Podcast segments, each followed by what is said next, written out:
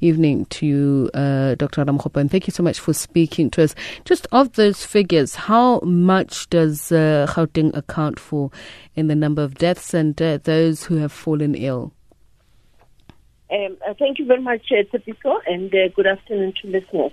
Uh, Gauteng has, uh, is the worst affected, uh, followed by the Western Cape. And one of the reasons that we were looking at in terms of epidemiology of the disease is that uh, the, these are the centers where um, there is a, a lot of um, uh, purchasing of uh, processed food.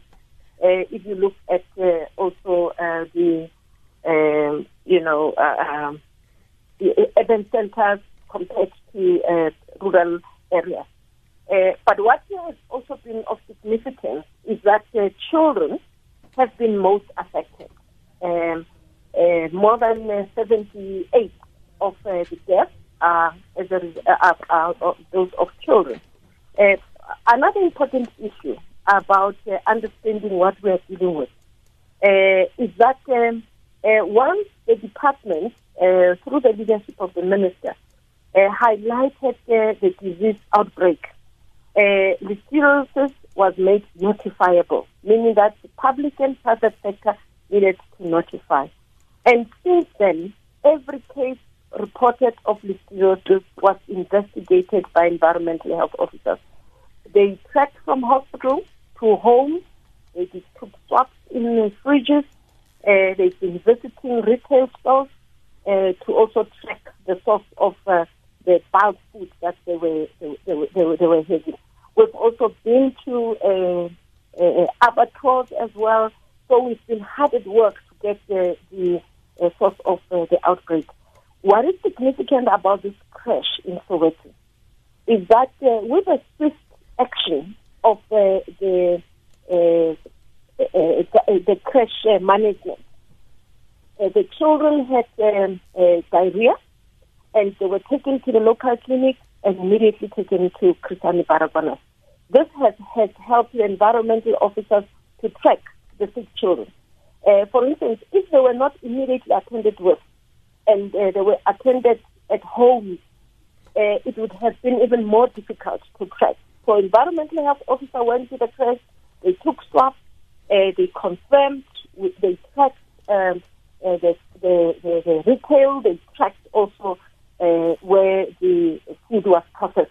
And that's how we could also have confirmatory tests saying this is the type, uh, the genotype of listeria hmm. that's causing outbreak. Do you so think, though, bodies helped us uh, to track source do you think, though, Dr. Ramokgopa, that you have been able to stem uh, those who've been uh, who've contracted listeriosis, given the fact that I was just looking at the figures and by age group and the breakdown of all of that, it seems a, a lot of that has been at the latter part since last year's in this year as well, and very painful stories of pregnant mothers losing their children just from having eaten polony. Yes.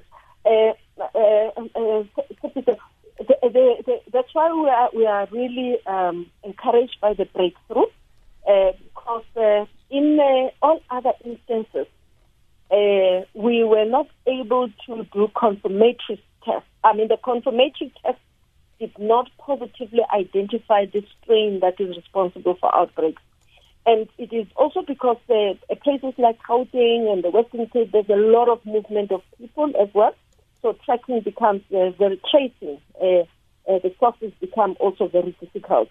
Uh, but uh, we are understanding disease outbreak and having worked with the World Health Organization and other experts uh, globally, we have been able to positively identify the source and also the recall of all the products will help society. And we are really asking, I, was looking at a lot of uh, social media, and there's also jokes and all that. I just want to advise society that this is no joke. Uh, we need to take those uh, protective measures. We have fought a lot of outbreaks. Even this one, we will succeed uh, if uh, uh, the public responds positively.